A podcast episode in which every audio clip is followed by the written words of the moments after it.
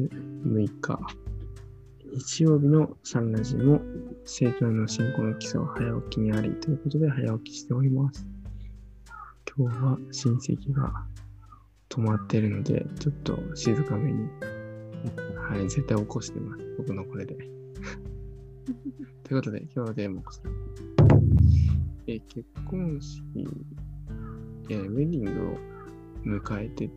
ェディングを経てっていう感じですね。ちょうど昨日妹の結婚式があったので、まあそういうところを含めながら、あの話していけたらなというふうに思います。で、そうですね。まあ、何を喋ったらいいんだろうって感じなんですけど、まあ、まあその、このコロナ禍でのウェディングっていうのは相当、あの、注意することが必要で、だもちろん、まあ、コロナなので参加できませんっていう方もたくさんいらっしゃったり。ただ、なかなか結婚式って一回場所を決めていくと、もう変えられなかったりとか、あの変えるのにもたくさんお金がかかるっていうことがあって、まあ、1年以上前からいろいろ準備をしながらしたものが、まあ、やっと昨日、結実という形で、まあ、結婚生活としてはこれからですけどね、まあ、結婚式をこう終えたという感じでした。で、うん、多分、結婚式っていうところで、我が家の結婚が、なんかだいぶ違ったのは、ほとんどが手作りですね。だいぶあのーえー、なんだ、なんていうんだ、これ、ウェディングドレスも手作り、多分白のやつは自分で作って、新婦が、妹が自分で多分作って、で、お色直しで着るやつは母が作って、あ、逆かな？逆かな？逆で。あお色直しの方が自分で作って、白い方が母が作って、ね、それぞれの机の上に置いてある紙とかあるじゃないですか、真ん中に置いてあるやつとか。あとは、新郎新婦のあの前に飾ってあるものとか、あの全部手作りですね。看板とかウェルカムボードとか全部手作りで、えーでも実際飾られてみると手作り感がない。えーうんだから全然遜色ない、あの、プロっぽい作品で、こう手作り、だからまさにそのクラフトによって、えー時間をかけて、お金でとってなんじゃなくて、こう時間と手間をかけて、こう一人一人、えー力を込めてやるっていう感じの結婚式でした。もう、あの結婚式をして披露宴をっていう流れだったんですけど、結婚式が始まって、もう、なんだろう、何分ぐらいだかな。3分ぐらいで泣かされました。なんか、もう最初からこう、そういうプログラムで、はい。僕ちゃんと自分でハンカチ用意しといたのに、まあ、あのもう一人の妹にハンカチを持ってかれて、はいマスクがちょっと湿って、なんか若干ちょっとびちょびちょなマスクですることになりました、自分涙で。っていうな感じですかね。なんか、何を喋ったらいいんだ気になったところを、でも、ね、皆さんも多分結婚式って絶対参加してたりとかすると思うので、もちろん自分がやってたりもすると思いますし。丸。まるいやありがとうございます。素晴らしいですね。千田院長の妹さんですよね。昨日結婚されたのがね妹おめでとうございます。ありがとうございます。本当になんかこう、そういう嬉しいなんか話をこういう場で聞けるっていうのはすごくありがたいなと思ってまして、えー、なんか本当になんか話聞いてるだけで心がポカポカしてくるというか、なんか嬉しくなってきました。あのー私自身の結婚式もあったんですけど、なんか、自分が結婚するまでの結婚式ってちょっとこう、羨ましく見てたりとか、なんかいろんな思いで見てたんですけど、自分が結婚した後に呼ばれた結婚式って、なんかもうとにかく嬉しいだけなんですよね。もう、なんか何にもこう考えずにというか、すごいただただ純粋に嬉しくて、必ずその目から水がいっぱいこう流れてる状態でこう帰ってくるっていうなんかのが結構あって、もう話聞くだけでもなんかこう、なんかね、うるうるしてくるなっていうところを思うと、なんか本当になんかこう、すごい不思議なんですけど、あの、純粋に、あ、本当に幸せになってほしいなって、どうか幸せになってくださいって、本当になんか思える、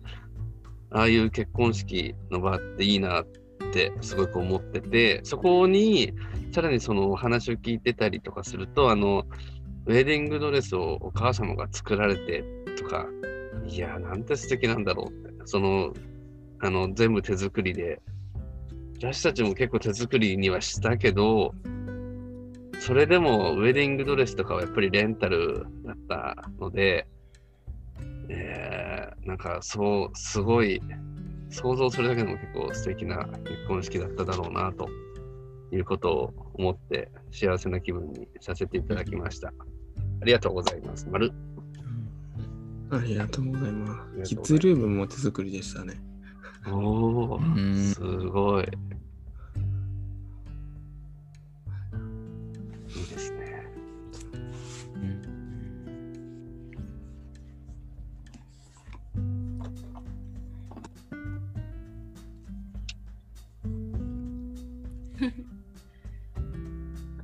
も最近結婚式参加したしまして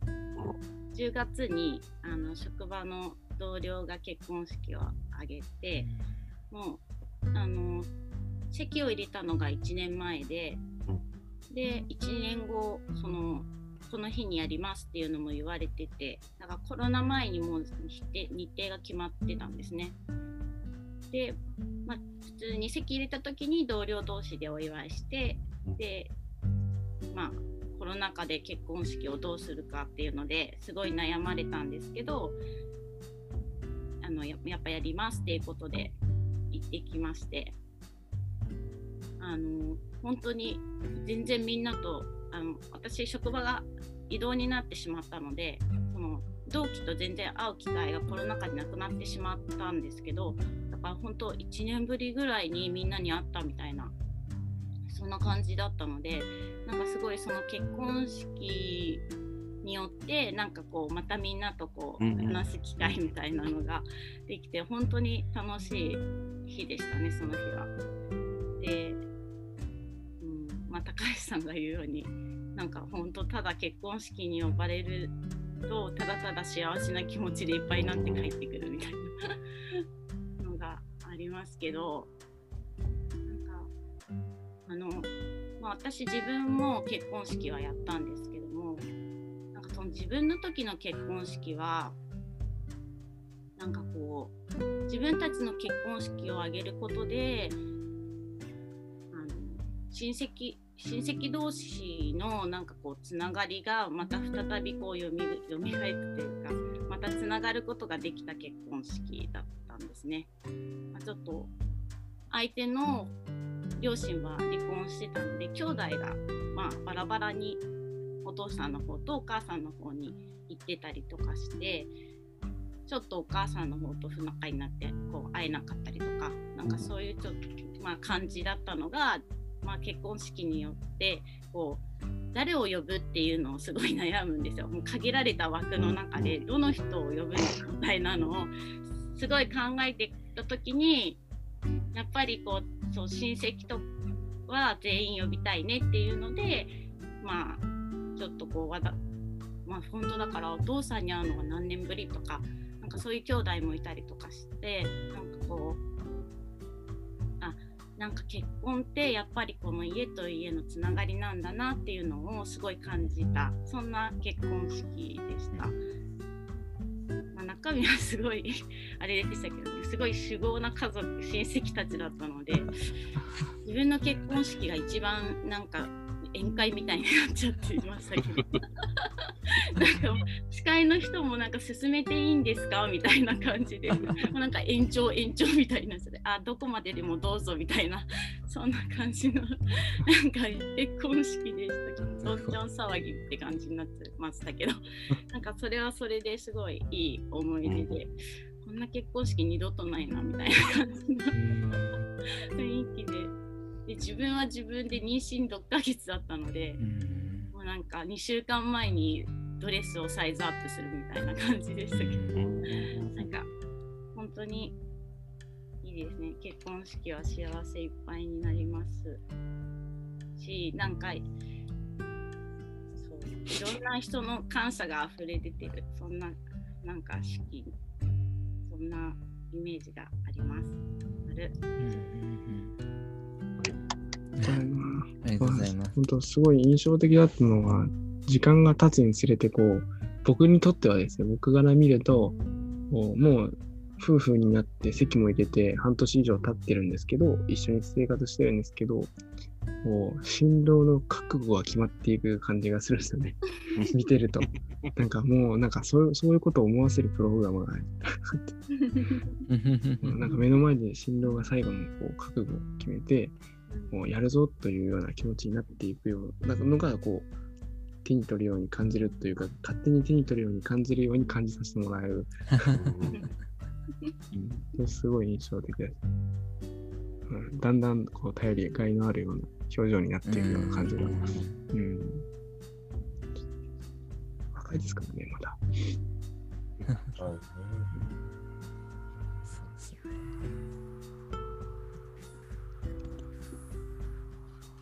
結婚式いいですよね。私もい結婚式の自体に、披露宴自体に誘われたのは1回だけで、しかもアルバイト時代、しかも入社して関わって1ヶ月ぐらいの方から、その新郎側の同僚として招待されて、すごえー僕でいいんですか？みたいな感じです。誘われたのが唯一なんですけども、19歳の時ですね、しかも。が誘われて行ったのがもう大号泣だった記憶があって、それこそ新郎とも1ヶ月しか関わってないし、新婦とは全く初めましてっていう感じだったんですけども、新婦が学校の先生をやっていて、で、そのタイミングで退職をしてたんですけども、その生徒さんたちがサプライズで来てくれて、で、音楽の先生だったので、急にこう、その生徒たちが合唱し始めるっていう。で、その合唱したものに対して、もう新婦が即興というか、流れで指揮をやってっていう。で、その他の人たちも、その新郎新婦が合唱部、大学の合唱部で出会ったってことがあったので、あの、その、なあのー、3年生さんも合唱部の出身の人がいたので、歌い出してっていう。で、みんな大号泣みたいな。それがすごい印象的で、新婦からの手紙よりみんな泣いてたっていうシーン でしたね。本当にそれが本当に唯一だったので、本当にすごいこうあったかい、みんながつながってるなって気持ちになったっていうのが印象的だったのを今でも鮮明に思い出されますね。本当に全然知らない中であっても、その場に参加するだけで幸せになれたなと思いますね。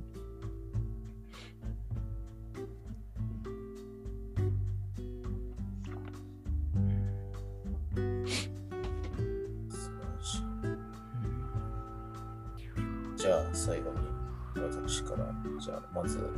まずはそうですね主任長の妹さんご結婚おめでとうございますえー、そうですね私も中学時代の男友達、まあ、自宅からほぼ1キロ圏内ぐらいに今も住んでる子がいて友達がいてその子の結婚式に何年前かな ?7 年ぐらい前かな ?6 年ぐらい前かな？の時に、した時に呼ばれたことがあって行かせていただきました時やっぱりそうですね、やっぱり親友なので、やっぱりあの、すごい、あの、海辺の近いところのなんか場所のところの会場だったと思うんですけど、あの、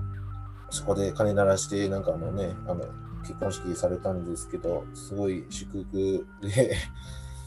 させていただきましたし、すごいそのことのことを思い出させていただきまして、その後終わって数ヶ月か数日後か分かりませんけども、今度は、あの、君が結婚するとき呼んでね、絶対呼んでねって、なんか身内だけで終わらせないでねとかって、あの、言われたことを思い出しましたね。だから自分がもしそういう時期が訪れたらならば、まあ、よく、ね、いいことも悪いことも、ね、まあ言葉には出しませんが、最近はちょっと身内だけとかね、が多くなりつつありますけど、まあその子はせめて呼ぼうかなというのを思わさせていただいたのをちょっと感じですね。まあちょっとそんな感じですということで、まあそんな感じです。はい、以上です。ありがとうございます。ありがとうございます。ありがとうございます。では、今日の一系いきましょうかね。12月6日日曜日の色系日記です。神にすべて投げ与えることによって人は初めて神の子の幸せを得る。神にすべて投げ与えることによって人は初めて神の子の幸せを得るっていうころでした、えー昨日の結婚式は人前式。みんなの前で誓うという形の結婚式でしたけどみんな神の子という意味では新式と変わらないなというふうに思っていました。ということで12月6日日曜日のサンラジも終わります。今日も素敵な一日をお過ごしください。皆さんありがとうございました。ありがとうございます。